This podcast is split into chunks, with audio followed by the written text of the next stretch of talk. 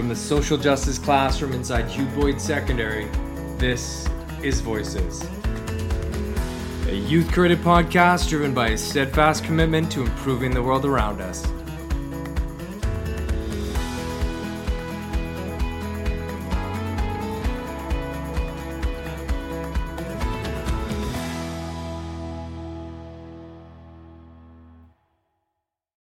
Hello, my name is Raymundo, And my name is Renato. And you're listening to Voices Podcast. Today, we are excited to be interviewing Anna Matthews, a homeless outreach program coordinator from the well known nonprofit Chimo Community Services. Chimo provides a wide range of crisis care, transition, and education community services to the Richmond residents who need them. Access to housing is a key part of the work Chimo does, as it believes that a safe, stable shelter devoid of any violence is a basic human right. We are looking forward to talking with Ms. Matthews about her experiences in helping people access housing, some of the homeless housing services Chimo offers, as well as some of the ongoing challenges in providing accessible housing.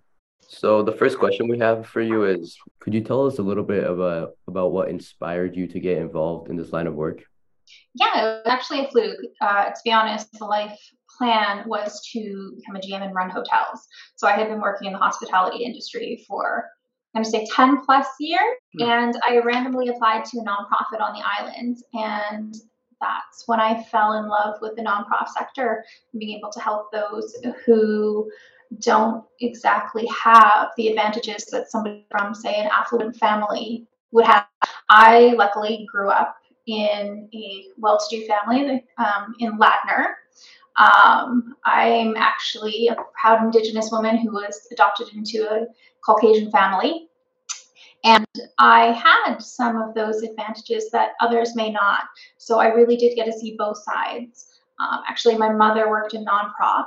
Um, so on the weekends when we were little, we used to go to the Canadian Cancer Society, if that's where she was at the time, and then she moved to the food bank. So it was really nice to get a taste of it when I started on the island, uh, to see that one person can make a small difference because you don't have to make a large difference in, say, a group of 100. It can just take that one person um, and make them smile that day, or you help them find a house. Um, so I really like the fact that I was no longer working for the man and what I did mattered. Wonderful story. Speaking of experience, uh, considering your field, what do you believe is the main causes of homelessness in Richmond? Uh, let's be honest, we're in the middle of a housing crisis. Um, minimum wage, I believe, is still within under the $16 mark. Um, a recent study published that the average wage someone must make just to pay for the basics. So we're just talking about food and housing is $24 an hour. So the cost of living has gone up, but the paychecks have not. Um, I don't want to scare you guys, but once you get out there and you look into the rental market, because who knows if you're going to be able to purchase the average houses, but just the rent prices, they're way too high and wages are way too low. So there's no way people can afford it. You're seeing a trend of people bunking up with like six people in one house. There's two people sharing a room. I've even seen a one bedroom where there are two bunk beds. So there's four people in that and they can barely just pay the rent. So I guess all in all, it's just the wages aren't high enough. There aren't enough subsidies and inflation is just completely out of hand at the moment. Hmm. I understand this because I actually work minimum wage, so I've noticed how little I get for the amount of time I work. It does seem like uh, economy is the main problem. Would you be able to share some of the common situations you encounter when connecting people with housing or some of like the stories of people that you've helped? Yeah, so I have the privilege of being able to help a lot of women and children fleeing violence. As the HOP coordinator, I will help anyone who is at risk of being homeless or homeless. Um, so there are people from all creeds, all walks of life, but one of the most common things that I encounter are women and children fleeing violence. So let's just take it a typical scenario. They fled, they're on their own, they have to restart because most of the time they've been segregated from their families, they are being financially abused, not just physically or emotionally. So we set them up so they can get on income assistance. The average income assistance payment is around $900. The average rent is $2,300. So you're hopefully you can see what the problem is here. Hmm. How are they supposed to pay for just living? So that doesn't include supplies like I don't know, baby supplies, um, food, Um, everyone needs a phone because if they're going to get a job, they have to be you have to be able to contact them. So that's what another couple hundred dollars each month. So you can just see that what we're provided does not even cover 50% of just housing. So this is a typical problem. There's not enough subsidies. There's not enough of anything really. So if people do want to find a place to live, we're having to move them further and further north where it's a little bit more affordable. Hmm. Generally, very difficult in Richmond to get affordable housing or to just cover rent as a whole. As we understand it, uh, CHIMO's homeless prevention program provides housing for at risk individuals who are susceptible to becoming homeless. Uh, would you be able to go in further detail about these services and those who are struggling? And describe the uh, requirements to be accepted into the program. So, like I said, I myself help people who are homeless or on the verge or risk of being homeless. Um, there are no requirements other than that you would have to be within the Richmond, Ladner, Tsawwassen area because we cover all three of those areas. Um, now, the housing department does branch off to things like HPP, which is a monthly subsidy um, that is run by my colleague Candy. Um, so it's about $450 a month that can go towards your rent that gets paid directly to the landlord. Um, we also have another section, which is our seniors program. So she helps with housing as well. It's generally when we couple up and we work together. Um, but CHIMO as a whole has so many programs. We've got everything from counseling to law advocacy. I'm actually coming to you right now from one of our confidential uh, transition houses, which I will not disclose where that is.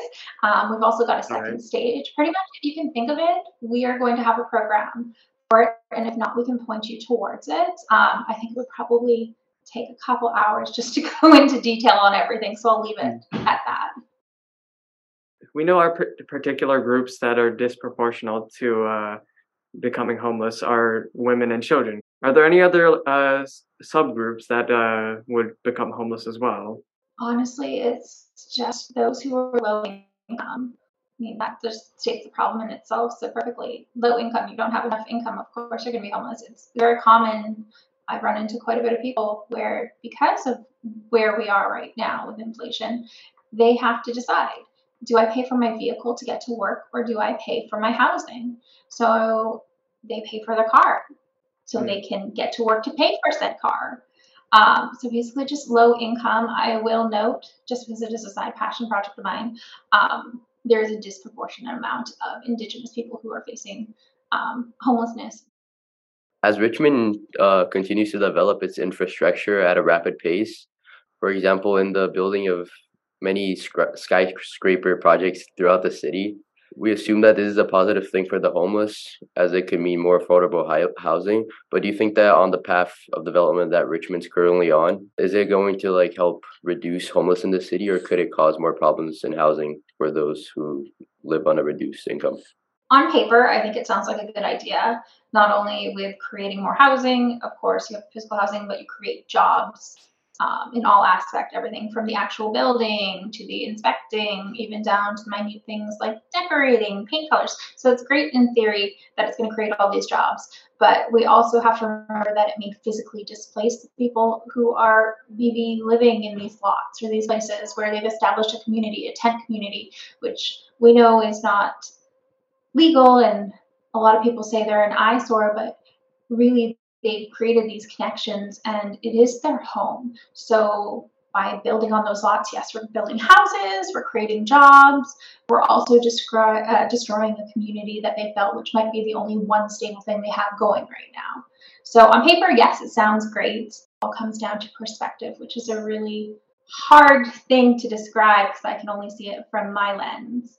Um, mm. Obviously, as developer, they're going to be super excited. If the homeless person who's being physically displaced or possibly told they have the opportunity of a job. Now, whether they're actually going to get that opportunity to fill that position is another question. Because of this housing issue, is this one of the reasons why uh, providing housing to individuals is such an important pillar of CHIMO as an organization?